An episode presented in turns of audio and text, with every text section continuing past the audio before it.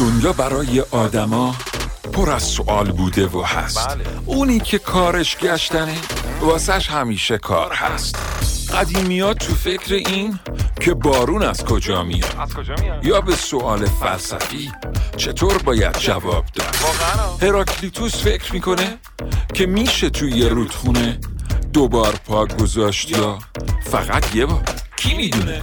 یا آدم تو آینه که روبروش ایستاده مطیع رفتار اونه یا اختیار با هرکوله؟ یکی تو فکر سرعته کتاب جاذبه و آها. اگه به نور برسه خب. مکانش میشه پشت و رو. خیام فکر اینه که تو آسمون چی میگذره؟ ولی به چشم اشتراس جامعمون مهمتره. شایدم مندلیوف عناصر رو توی یه جدول میچینه. بو پدیده ها رو با نگاه نسبی می‌بینه. بو علی آدم ها رو از روی مزاج می‌شناسه. فلمینگ از جلبک سبز؟ آنتی بیوتیک می‌سازه. مادام کوری وقف میشه. تا رادیوم کشف بشه. زاده میاد تا مغز ماشینا دقیق تر بشه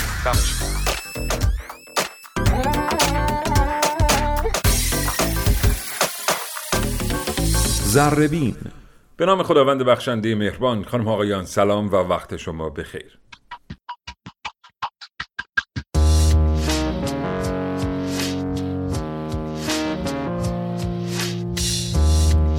من سیاوش عقدایی هستم و شما شنونده زربین هستید.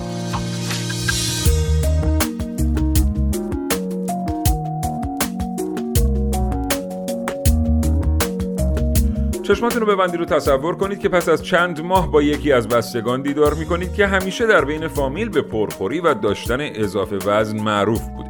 اما شما در کمال تعجب می‌بینید که او به طرز شگفتانگیزی وزن کم کرده و حسابی خوشتیپ شده. وقتی درباره رمز موفقیتش سوال می‌کنید در پاسخ به شما میگه که برادرش از تایلند نوعی شکلات لاغری براش فرستاده که معجزه می‌کنه. او همینطور اضافه می‌کنه که شکلات حاوی عصاره چند گیاه عجیب و غریبه که چینی ها در طب سنتیشون ازش استفاده می‌کردن. شما می‌پرسید که آیا مصرف این شکلات لاغری عوارضی هم داشته؟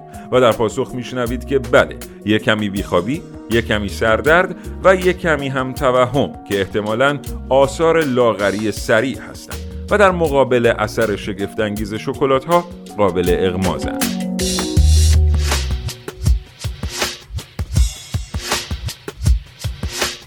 این برنامه از ذربین راجع به متانفتامین یا ماده محرک شیشه بشنوید.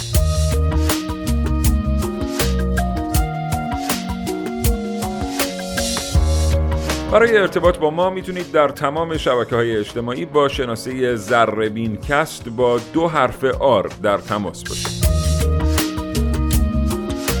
با دنبال کردن ما در اینستاگرام و توییتر با همین شناسه از ما حمایت کنید.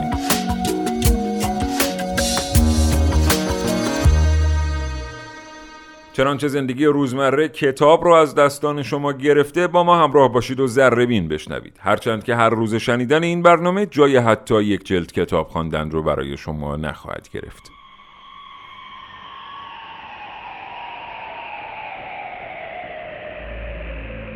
در این ذره میشنوید.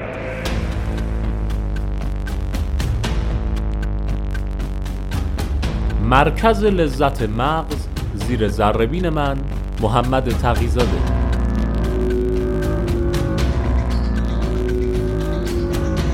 تقیان رودخانه ها زیر ذربین من نازنین علی دادیانی. قرص های لاغری با طعم مسامفتامین زیر ذربین من حسین رضوی.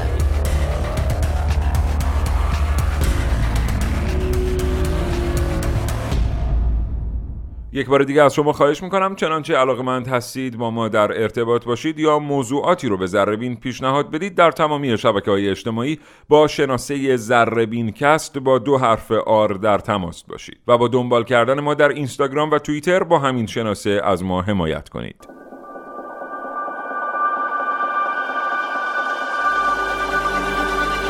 ذربین ابزار کنجکاوی. از همه حمایت های شما بی نهایت سپاسگزاریم. ممنونم از اینکه برای ما قوت قلب بودید تا بتونیم یک بار دیگه دور همدیگه جمع بشیم و این سلسله برنامه ها رو در فضای بیرون از فضای رادیو به شما تقدیم بکنیم. می‌دونم که این سوال در ذهن بسیاری از شما نقش خواهد بست که چرا گروه کاوشگر همون عنوان قبلی رو برای برنامه های خودش حفظ نکرده و چه اتفاقی افتاده که حالا ما با عنوان زربین در خدمت شما هستیم. باید خدمتتون ارز بکنم که پاسخ ساده است. به هر تقدیر این امکان وجود داشت که پس از اینکه ما کار رو آغاز می‌کنیم تحت عنوان کاوشگر نام نگاری های اتفاق بیفته. ما احزار بشیم دوستان.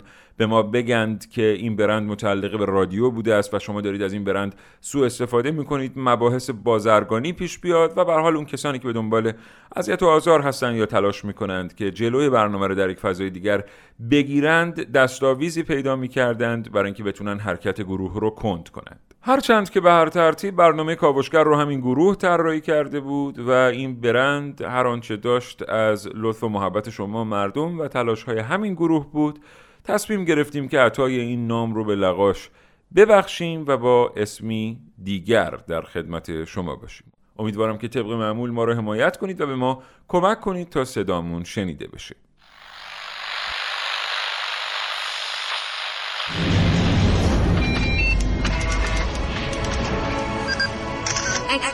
کاوشگر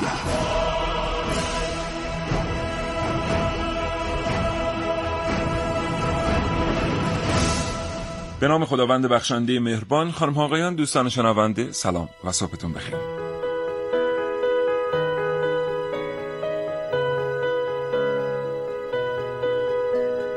و تو یکی از این فیلم ها من دیدم که یک آدم بسیار ثروتمند یه لاک پشت آویزون کرده یه لاک پشت؟ نه یه لاک لاک پشت. یه لاک لاک پشت آویزون کرده به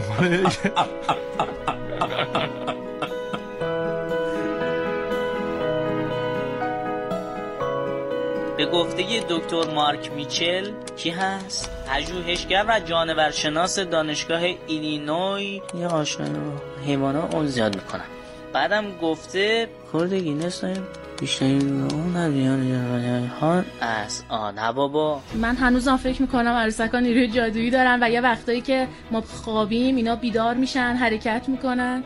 اینم تقصیر داستان اسباب بازیه یکم. رو ما تقصیر آنابل هم می‌تونه باشه.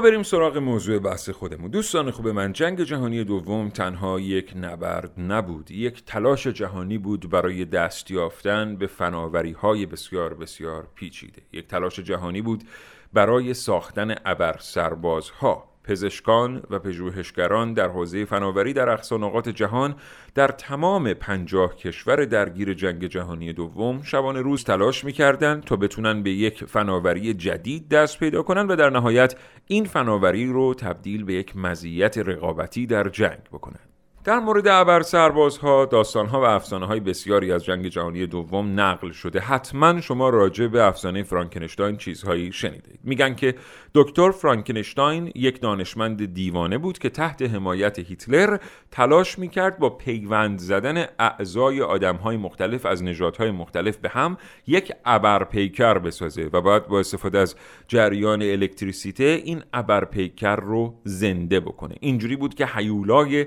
فرانکنشتاین خلق شد. حیولایی که نمیخوابید، قدرت ده مرد رو داشت و می‌تونست مسافتهای بسیار بسیار طولانی رو راه بره بدون خستگی. هرچند که ماجرای هیولای فرانکنشتاین یک ماجرای ساختگی است اما در پس این افسانه یک واقعیت راجع به جنگ جهانی دوم نهفته. اون واقعیت اینه که تمام کشورهای درگیر تلاش می‌کردند به داروهایی دست پیدا کنند که وقتی سربازان این داروها رو مصرف می‌کردند می‌تونستند مدت بیشتری بدون خستگی بجنگند. می‌تونستند در مقابل جراحتهای سنگین بیشتر مقاومت بکنن و در جبهه به این ترتیب کارایی بیشتری داشته باشن یکی از ترکیباتی که توسط ژاپنی ها و بعدا توسط آلمانی ها و آمریکایی ها برای این منظور به کار گرفته شد متامفتامین بود.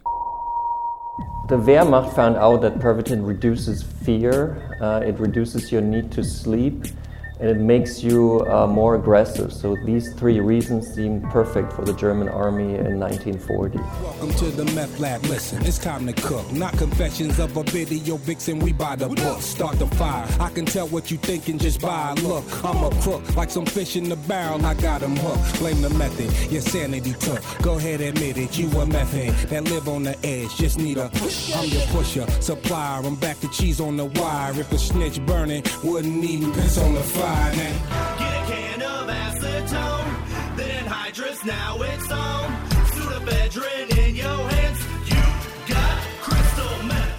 متامفتامین در سال 1893 در ژاپن ساخته شد. جالب بدونین کسانی که متامفتامین رو کشف کردن فکر می‌کردن که یک داروی ضد افسردگی ساختن. تا سالها کسی توجه خیلی خاصی به این ماده شیمیایی نمی‌کرد. تا اینکه جنگ جهانی دوم در گرفت. عدهای رفتند این ماده رو آوردن و بر روی سربازها امتحان کردند بعد به این نتیجه رسیدن. سربازانی که متامفتامین مصرف می‌کنن رفتار شجاعانه تری از خودشون در جنگ نشون میدن. کمتر میخوابن کمتر خسته میشن و در مقابل جراحات مقاومت خیلی بیشتری دارن. این شد که اصلا این ماده متامفتامین یا همین شیشه خودمون جای خودش رو در ارتش ژاپن باز کرد و به طور روتین به سربازان خورانده می‌شد. اینم جالبه که در مورد تاریخ متامفتامین یک سری اختلاف نظرهایی وجود داره. مثلا بعضی ها اعتقاد دارن که این ماده رو ژاپنی ها به قصد از ژاپن خارج کردن. حالا جلوتر به این موضوع اشاره خواهم کرد. بعضی دیگه میگن نه کنترل توزیع متامفتامین از دست ارتش ژاپن و بعد دولت ژاپن خارج شد و این ماده اومد پاش به آلمان رسید و به دیگر کشورها. خیلی اختلاف وجود داره در مورد اینکه واقعا چی شد. که متامفتامین از یک ماده که در ارتش ها استفاده می‌شد تبدیل شد به چیزی که کف خیابون الان خیلی آدما تو دنیا دارن خرید و فروشش می‌کنن. به هر حال بیاین برگردیم به زمان جنگ جهانی دوم. خب طبیعیه که ژاپنی ها اصلا فکرش هم نمی‌کردن که جنگ اینجوری تموم بشه. یعنی فکر نمی‌کردن که یک دیوانه ای بیاد دو تا بمب اتم بندازه روی هیروشیما و ناکازاکی و کلا تومار امپراتوری ژاپن رو در هم بکوبه. به همین دلیل مقادیر خیلی زیادی از این ماده در کنار سلاحهایی که تولید کرده بودند در انبارهای خودشون اندوخته بودند که برای جنگ ازش استفاده بکنن. خب اون اتفاقاتی که افتاد و ژاپن تسلیم شد و دیگه کار از کار گذشت ای که از وجود مقادیر زیاد ماده متامفتامین در انبارهای ارتش خبر داشتن رفتن یه بخشی از این ماده رو قاچاقی اووردن بیرون و شروع کردن توضیح کردنش بین مردم. مردم هم اینو گرفتن زدن دیدن عجب متاع خوبیه. این شد که هی روز به روز مشتریش بیشتر شد و بیشتر شد و بیشتر شد تا اینکه دولت ژاپن به این موضوع حساس شد. یعنی مسئله بالکل لو رفت و معلوم شد که عده‌ای دارن این متامفتامین رو میارن بیرون و میفروشن و دولت هم دید که های بیشتری هر روز دارن در اثر مصرف شیشه به باد میرن. به خاطر همین قوانین بسیار سفت و سختی وضع کرد و جلوی مصرف شیشه در جامعه ژاپنی رو به سختی گرفت. خب اینجا بود که دیگه بازار داخلی برای متامفتامین وجود نداشت و جالبه بدونید که اون موقع هم به این سادگی ها تولید نمی‌شد و هر کسی هم فرمول تولید این ماده محرک رو نداشت. به خاطر همین باز یه عده معتقد هستند که اون کسانی که در ژاپن دسترسی به منابع زیاد متامفتامین داشتن این ماده شیمیایی رو سوار کشتی کردن و آوردنش به اروپا.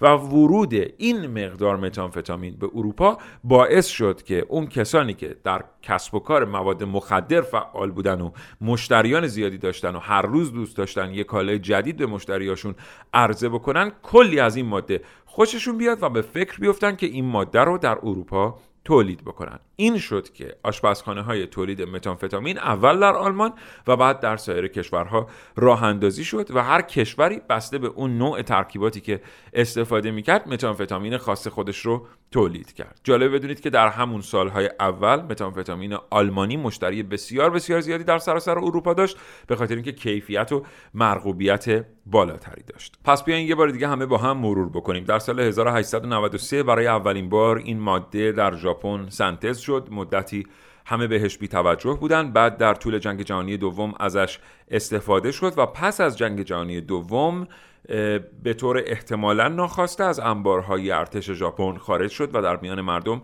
توضیح شد. پس از اینکه ژاپنی ها جلوی مصرفش رو در جامعه گرفتن از ژاپن خارج شد و به ترتیبی به اروپا صادر شد. حالا که نگاهی به تاریخچه مصرف متامفتامین انداختیم در جهان بد نیست که یه نگاهی هم به آمار و ارقام تاریخی در ایران بندازیم. در سال 1383 یه مطالعه انجام شد برای بررسی وضعیت سوء مصرف مواد. در این سال هیچ موردی از مصرف متانفتامین در کشور کشف نشد. بعدا همین مطالعه در سال 1386 تکرار شد. اون موقع در ایران 3.5 درصد مصرف کننده شیشه داشتیم. اما همچنان مصرف این ماده بسیار بسیار محدود بود. 1387 بود که مصرف شیشه در کشور بسیار افزایش پیدا کرد. چرا که تقریبا در همین سال تولید داخلی این محصول هم آغاز شد و آشپزخانه های تولید شیشه در گوشه و کنار کشور کار خودشون رو به طور غیرقانونی البته آغاز کرد.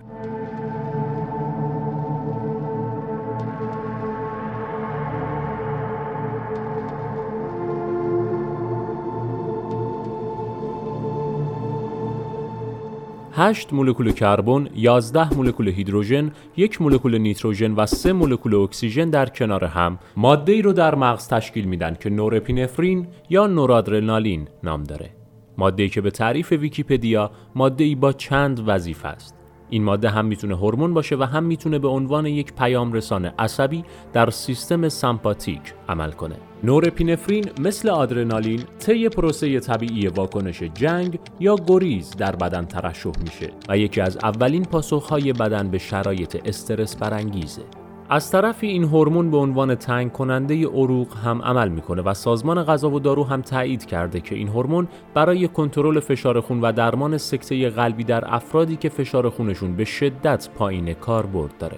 در واقع نورپینفرین به عنوان هورمون استرس هم عمل می‌کنه. وقتی مغز توسط یک شرایط استرس برانگیز تحریک میشه، حالا چه این شرایط فیزیکی باشه و چه هیجانی، هورمون‌های استرس وارد جریان خون میشن.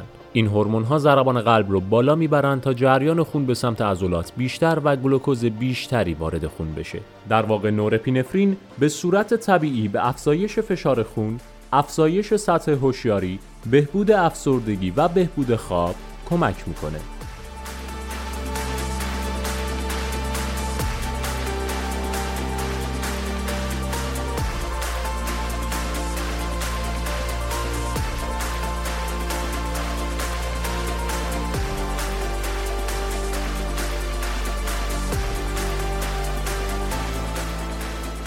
حالا 8 مولکول کربن، 11 مولکول هیدروژن، یک مولکول نیتروژن و دو مولکول اکسیژن رو در نظر بگیرید.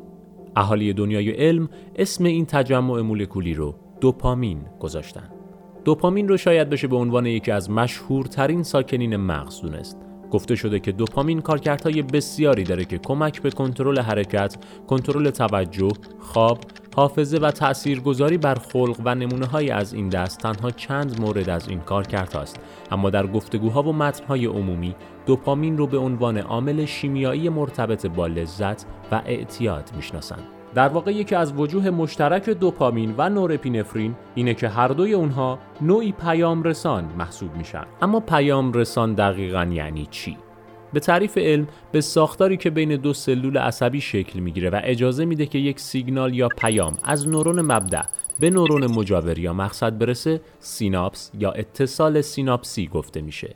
سیگنال ها هم در اتصال های سیناپسی به دو نوع الکتریکی و شیمیایی تقسیم میشن. حالا در شرایطی که سیگنال ها به شکل شیمیایی منتقل میشن به مولکولی که پیام رو منتقل می‌کنه پیام رسان عصبی گفته میشه. چی مصرف می‌کردی؟ همه چی جلوی شما چی؟ هر چی می‌رسید اروین، سه کلان، تریان داشتم میکشیدم با هم کلید خونه رو داشت انداخ اومد داخل دید اولی کم داده بیداد که بعد بایستاد گریه بعد سکته کرد 17 سالمه 16 سالگی معتاد شدم مصرف اولم هم شیشه بوده روزی پنج گرم دعوا می‌زدم خیلی سخت بود خیلی بد بود. الان برای چی اینجا این؟ کله تعطیله هیچی نمی‌خوام. کله بر تعطیله چی مصرف می‌کردی؟ هروئین و شیشه. فاز به می‌داد می‌رفتم تو خیال بافی تو رویا اصلا یه چیز در دهه 50 میلادی دو نفر به نامهای پیتر میلنر و جیمز اولز از دانشگاه مکگیل در حالی که مشغول مطالعه روی سیکل خواب و بیداری موشها بودند به دستاوردی رسیدند که به نوعی یک تحول در نورولوژی محسوب می‌شد. این محققان الکترودی رو در مغز یک موش کار گذاشتند و موش در یک جعبه حرکت می‌کرد. هر بار که موش به گوشه مشخصی مثلا گوشه A می رسید، اونها به وسیله الکترود مغز موش رو تحریک می کردند. اونها بعد از مدتی متوجه شدند که موش علاقه زیادی داره تا مدام به اون گوشه مشخص سر بزنه. پیتر و جیمز در قدم بعدی اهرمی درست کردند که موش بتونه اون رو حرکت بده و به این وسیله خودش به همون قسمت از مغز خودش شک وارد کنه. شاید براتون جالب باشه که بدونید موش در این حالت گاهی تا هفت هزار مرتبه در یک ساعت اهرم رو فشار می‌داد. به نظر می رسید که مرکز لذت در مغز کشف شده. مرکزی که وقتی تحریک میشه به این معنیه که مغز از انجام یک فعالیت لذت می‌بره. نورپینفرین و دوپامین دو پیام رسان و هورمون خیلی خیلی مهم برای زندگی ما انسان ها هستند که مواد مخدر از ترشح و ازدیاد اونها در بدن فرد سوء استفاده و برای خودش جا باز می‌کنه.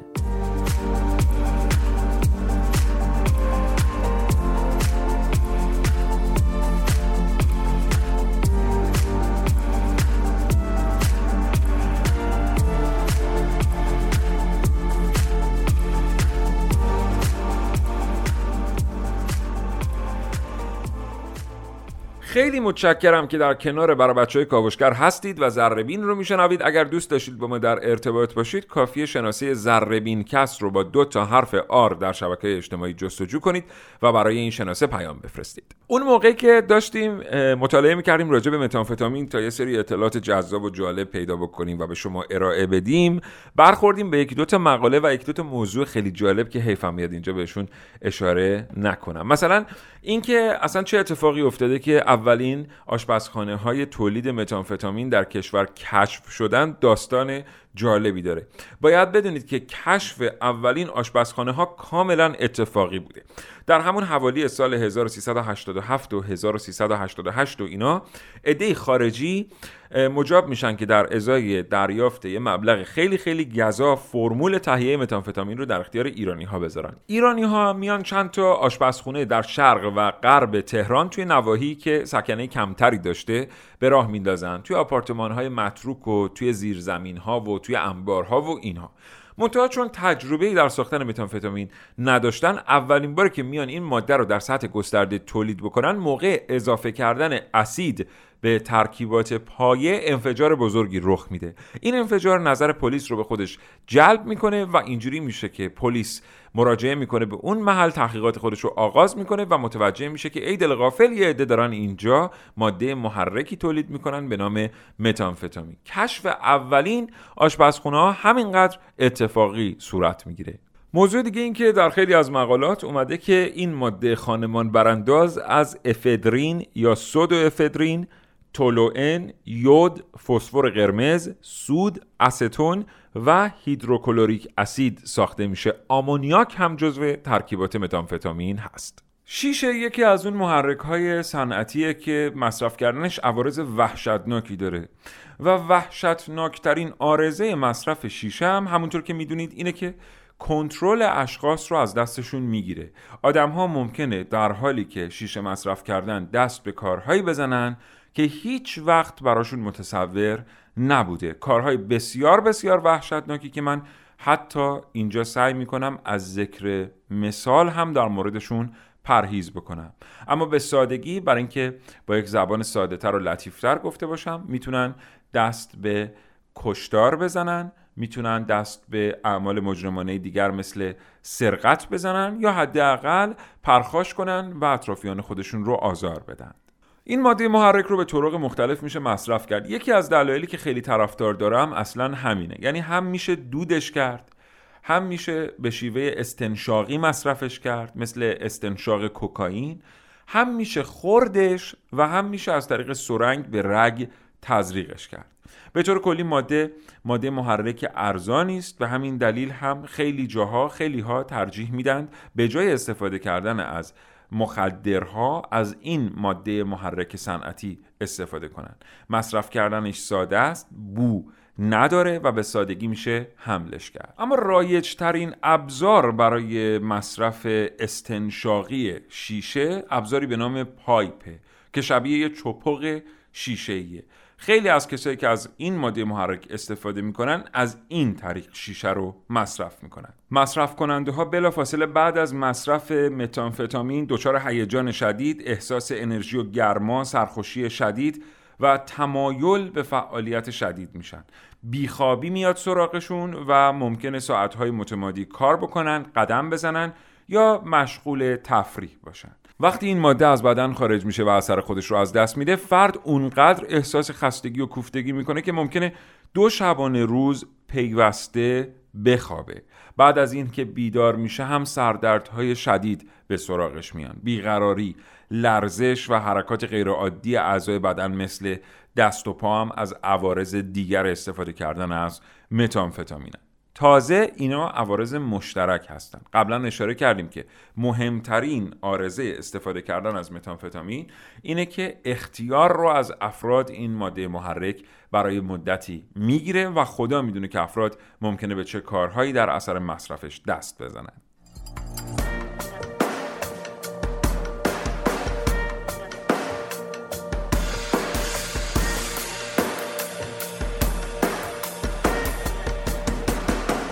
زربین اسای دست چشمهای شما.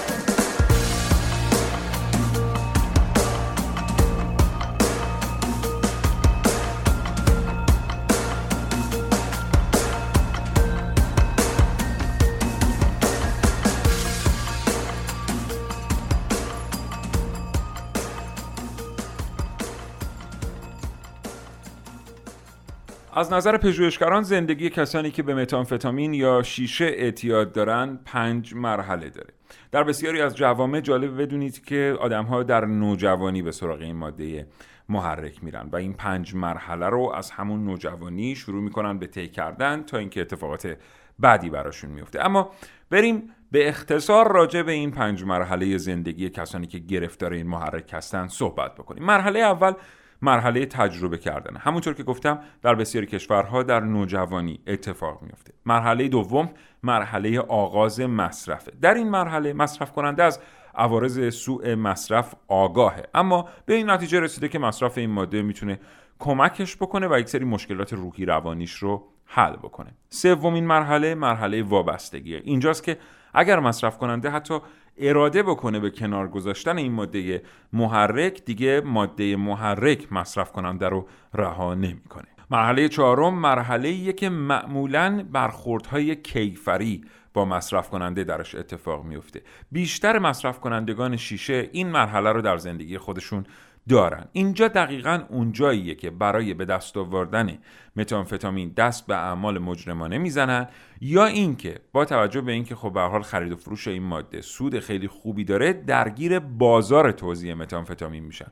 یا اینکه به حال در حال حمل کردن این ماده محرک دستگیر میشن و به زندان میفتن به هر حال میگن تمام کسانی که به ترتیبی با این ماده محرک هر روز سر و کار دارن یه جایی پاشون به زندان ها و به کلانتری ها باز میشه. این همون مرحله چهارم زندگی یک مصرف کننده متانفتامین اما مرحله پنجم یکی از دردناکترین مرحله هاست. اینجا جاییه که دیگه فرد معتاد احتمالا از سن چهل سالگی گذشته. حالا بیشتر مصرف می‌کنه و به همین دلیل هم نیاز به درمان بیشتر داره. آثار سوء مصرف متانفتامین بیشتر در او دیده میشه. پوست از بین میره بیماری های روحی روانی کم کم آرز میشن. اما از اونجایی که افراد بدنشون یه مقداری هم مقاومت به این ماده محرک پیدا کرده تلاش می‌کنن منظمتر و بیشتر مصرف کنن و تا جایی که ممکنه از دست کسانی که می‌خوان اونها رو درمان کنن فرار کنن. متاسفانه در منابع مختلف پژوهشی آمده که این مرحله معمولا با سرخوردگی بستری شدن و یا مرگ برای مصرف کننده ها همراهه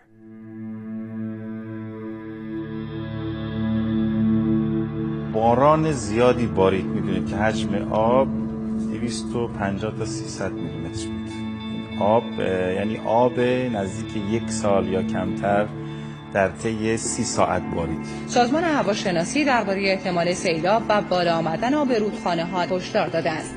هواشناسی اعلام کرد که یک بارندگی شدید و طوفان‌هایی رو ما در منطقه خواهیم داشت و سیلاب جاری خواهد شد.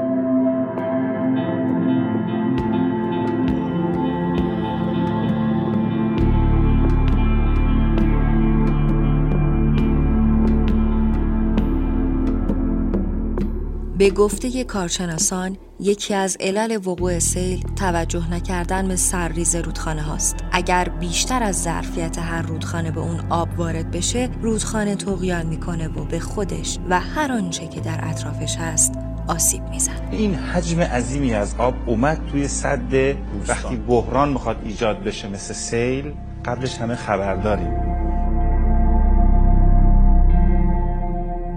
ما آدم ها در زندگی روزمره با مشکلات زیادی مواجه میشیم. مشکلاتی که گاهی خودمون در به وجود اومدنشون نقش داریم و گاهی هم دیگران اونها رو وارد مسیر رودخانه زندگی ما می‌کنن. بعضیاشون که بیمه هستن میان ویز برای ویزیت میگم هزینه ویزیتشون 2800 میشه. میگن ما نداریم بدیم 2800 تومن دست خالی بودن واقعا سخت. اطلاعاتی که توی کامپیوتر وارد شد نشون داد که درصد سوء تغذیه های این منطقه از رنج استاندارد خیلی بالاتر. واقعا سخته. شرایط زندگی ما خیلی سخت. زمستان رو میام اینجا نه کاری نه چیزی. تحقیقات نشون داده. مشکلات فردی، اجتماعی، فرهنگی، اقتصادی، جغرافیایی و عوامل روانشناختی می‌تونن باعث کشیده شدن افراد به سمت اعتیاد بشن. وقتی رودخانه روان آدم ها به هر دلیلی تقیان می‌کنه بعضی از اونها اعتیاد رو به عنوان راهی برای خلاص شدن از این سرریز روانی انتخاب می‌کنن. اعتیاد سبک مبارزش اینه که شما رو هدایت می‌کنه به سمت خودش. گارد می‌گیره و توی یه آن که طرف گیجه مشتشو می‌زنه و یه آن به خود میاد می‌بینی که وسط رینگه و دست حریف بالاه و کار تمومه. شاید بتونیم بگیم مسئله اعتیاد به طور مستقیم با تصمیم گیری سیاستمداران و مسئولین گره خورده. مسئولینی که گاهی تنها راه حلشون خالی کردن سرریز رودخانه با سطله. باید از طریق مراجع زیر رب لایه تشکیل بشه بعد لایحه‌ای بنویسن ساز کارهاشو بنویسن در اختیار مجلس قرار بدن. مجلس تصویب کنه به قانون مراجع انتظامی هر محله موظف شناسایی معتادین متجاهر پاتوخا و سایر مراکزی هستند که معتادین اقدام به مصرف مواد مخدر می‌کنن. به نظر من خواسته اسرائیل این کار داره انجام میده که بازار حلب چه گسترش بده. همه ما می‌دونیم که میشه با برنامه ریزی بلند مدت و درست از تقیان رودخانه ها و وقوع سیل پیشگیری کرد. رودخانه روح افراد هر جامعه هم با پایش سلامت روانی، مبارزه با فقر و بیکاری، فراهم کردن تفریحات سالم و پایدار و حمایت همه جانبه دولت ها از شهروندان می‌تونه بدون سرریز و تقیان در مسیر درست حرکت کنه.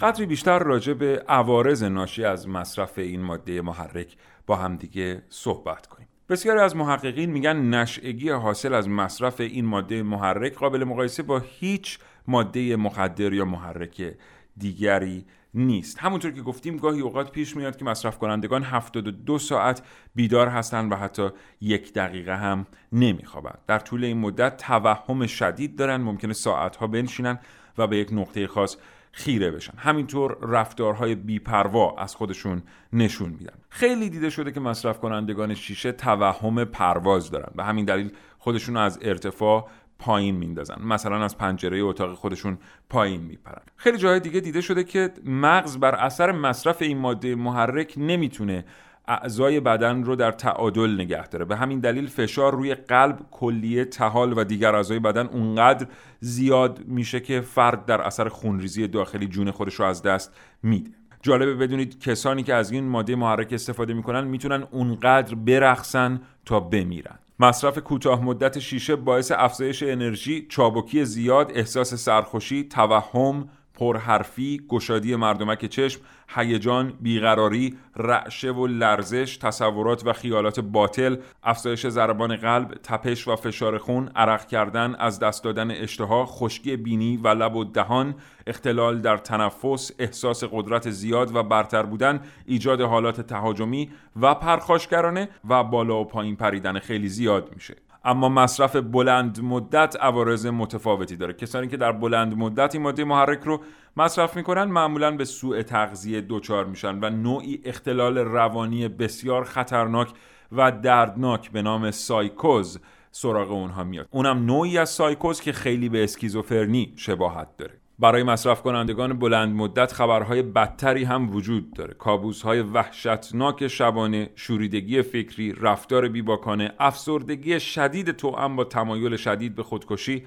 عدم تمرکز فکری بیاعتمادی به دیگران بیحالی و خستگی بسیار شدید ترس عدم شناخت زمان و مکان گیجی سرگردانی آسیب به کلیه ها و ایجاد مشکلات ریوی عوارض دیگریه که در انتظار اونهاست یه نکته خیلی مهم راجع به متانفتامین اینه که باید بدونید رفتارهای پرخاشگرانه در مصرف کنندگان بین 6 ماه تا یک سال پس از اولین مصرف خودشون رو نشون میدن. بنابراین یه وقت با خودتون نگین که دوست من مصرف می‌کنه خیلی هم مهربونه یا من خودم یه بار مصرف کردم اصلا رفتار پرخاشگرانه نداشتم. شما باید 6 ماه تا یک سال صبر کنید تا ببینید این ماده چطور مغز شما رو تخریب می‌کنه و چه بلایی سر شما میاره. و این موضوع رو هم در نظر داشته باشید. با همون یک دفعه مصرف متانفتامین یک جوری بر روی ذهن شما تاثیر می‌ذاره و یه جوری مغز شما رو تخریب می‌کنه که از نظر بسیاری از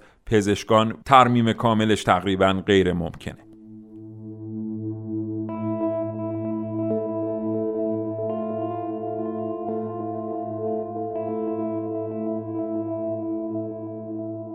فکرم بابام برای گوسفنده تو تمام سرشو بریدم پدرم سر پدرتو بریدی؟ بله. فکر کردی بابات گوسفنده؟ بله.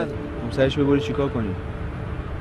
همینجور گفتم بخورم هم بخوری گشنت بود؟ کشته. کشتی ها؟ دکتر داره میگه دیگه کشتی؟ سرشو بریدم خوب کاری کرد خوب کاری کردم کشته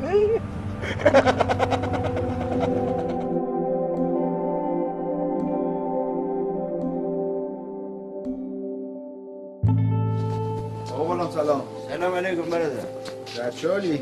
دارم آداس می‌خورم حالا خوبه به به بده بخورم به به چی دوست داری الان؟ بگم بچه برات بگیرن کتاب. بخوریم بیتاب نشیم پفک بخوریم قفک نزنیم خب بله بفرمایید خواهش غلام چند سالته؟ من داداش سن و سالم معلوم نیست 40 50 هزار سال رو دنیا رو چه جوری می‌بینی غلام؟ دنیا رو بالا من سعی کردم دنیا رو ترک کنم دنیا من هیچ موقع نمی‌تونه ترک کنم. مثل مواد مخدر. مواد مخدر من هر جا میرم میرم مواد مخدر. ای ب... وای برای جوش می‌خوره با شیره میشون همه از من گریختن. قوم خیشون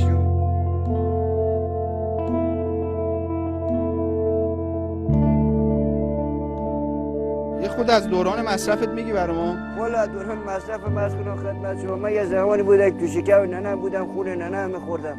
بعد از کنم خدمت کنه یه خود می‌خوام از توهمای شیشه بگی. والا از کنم خدمت شما یه خود عربی صحبت می‌کنیم میگه هو و هم و هم همه تو توهم هستیم. میشو توهم. کفتر ما چند مدل کفتر داریم؟ یه جور کفتار داریم کفتاره خارجیه. اینا تو کشورهای خارج کف دارن و صابون تولید می‌کنن و فلان از من تو توهمات هم فکر می‌کردم.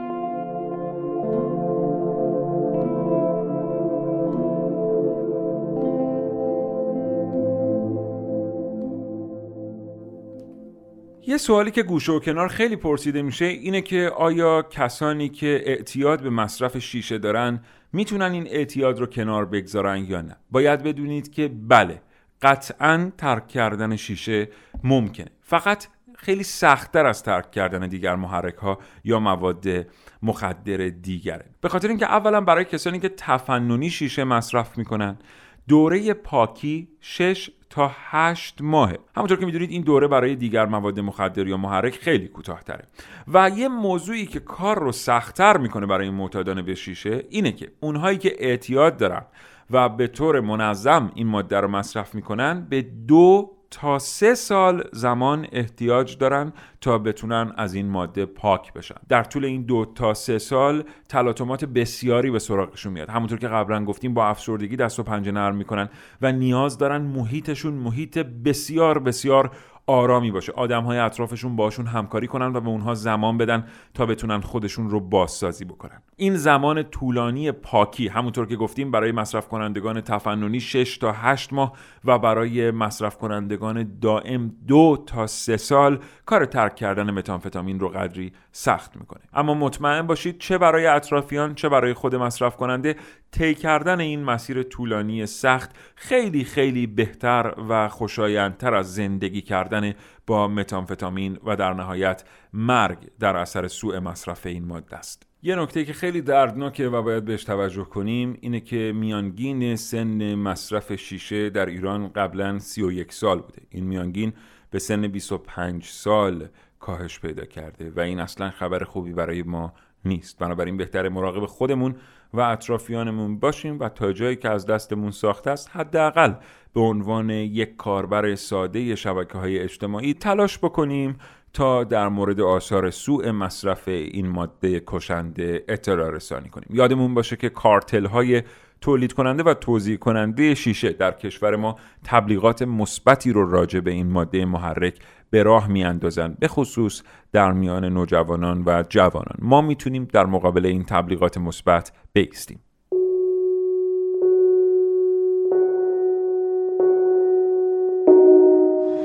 فکر چند روزن؟ به چی؟ واقعا زج کشیدم سری خیلی درد کشیدم. چه بیرون با مصرف مواد. حالا که اومدم اینجا واقعا جر با جر شدم. هم سرویس شد با این تحقیقی کردم. ولی خب باسش خودم بودم. خدا رو شکر می‌کنم که الان اومدم اینجا تو جمع دوستان. خودت یه روز شد بودی شاهد بودی دیدی چجوری عذاب میکشیدم چه دردی میکشیدم. ولی شبا نبودی ببینی.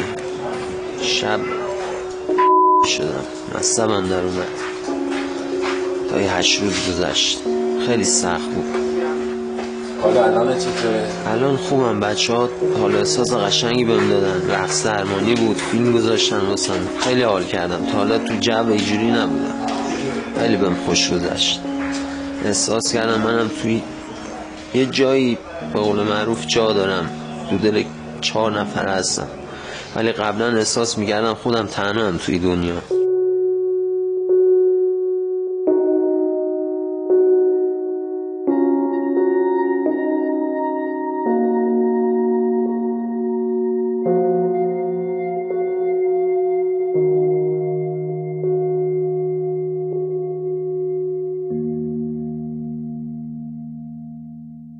از متانفتامین به عنوان دارو هم البته استفاده میشه. از ترکیبات این ماده استفاده می‌کنن تا اختلالاتی مثل اختلال کم توجهی رو درمان بکنن یا بیش فعالی رو مثلا با ترکیبات متانفتامین درمان می‌کنن. حملات خواب یکی دیگه از بیماری هاییه که میشه برای درمانش از این ماده استفاده کرد. همینطور کسانی که به چاقی های مقاوم به درمان مبتلا هستند گاهی اوقات بنا به نظر پزشک از ترکیبات متانفتامین استفاده می‌کنن. ترکیباتی که خیلی ضعیف شده هستند و تحت نظر پزشک در یک دوره درمان معلوم مصرف میشن.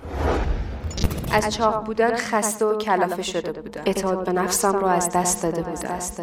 نمی‌تونستم لباس هایی که دوست داشتم رو بپوشم. نمی‌تونستم مهمونی برم. همیشه خجالت میکشیدم. همیشه پادرد و کمردرد داشتم. فشار خونم بالا بود. مهمون می‌خواست بیاد خونمون. استراب داشتم که چی بپوشم. یا نکنه به هم بگن چقدر چاق شدی. خونه نشین شده بود. هیچ جایی نمی‌تونستم برم. نه فقط به خاطر اینکه ظاهرم رو دوست نداشتم بلکه به این خاطر که نمی‌تونستم نمی‌تونستم راه برم. همه اینها با هم باعث شد که تصمیم بگیرم یک بار برای همیشه از شر اضافه وزن خلاص بشم دوست داری عزیزم سلام. وقتتون بخیر. امروز با یه محصول لاغری پرفروش بازار در خدمتتون هستیم.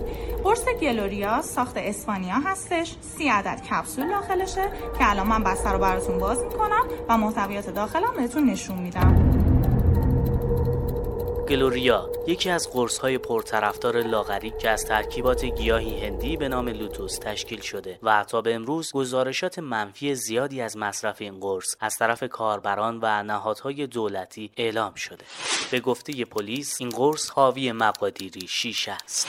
گلوریا یا قرص لاغری یکی دیگر از کشفیات پلیس مبارزه با مواد مخدر ناجاست که این هم در فضای مجازی بسیار تبلیغ میشه. بر اساس یک گزارش مردمی ما متوجه شدیم که کسایی که برخی از قرص‌های لاغری رو دارن استفاده می‌کنن دچار مشکلاتی از قبیل اعتیاد شدن. در آزمایشگاه آنالیز پلیس ما اینها رو بررسی کردیم. متاسفانه متوجه شدیم که مقدار زیادی متامفتامین یا همون شیشه داخل این کپسول ها پر شده.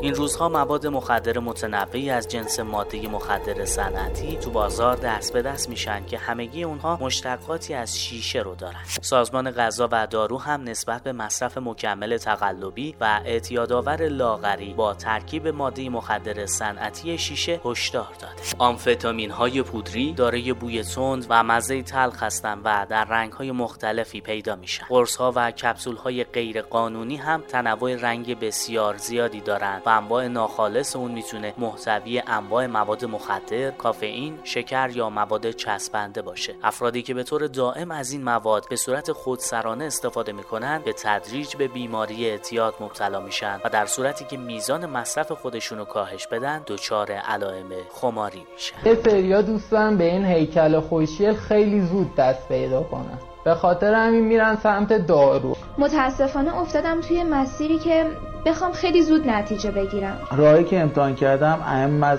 ورزشش بوده اهم از دارو خوردن های عطاری بوده. شیشه یه محرک قوی سیستم عصبی مرکزی با پتانسیل اعتیادآوریه که برای اهداف تفریحی به طور گسترده مورد سوء استفاده قرار می‌گیره. کسایی که دارن از این قرص مصرف می‌کنن برای لاغری دیگه بسیار خطرناک شیشه رو مصرف می‌کنن به اسم اینکه لاغر بشن. این ماده برای درمان خط دوم اختلال کم توجهی بیش فعالی و چاقی های مزمن به صورت محدود در پزشکی کاربرد داره. در مصارف ابتدایی و دوزهای کم با تحریک گیرنده های مغز باعث افزایش انرژی و تمرکز سرخوشی کاهش اشتها و بیخوابی در فرد میشه. اما در دوزهای بالا می‌تونه عوارض خطرناکی مثل تشنج خونریزی مغزی و روانپریشی رو ایجاد کنه.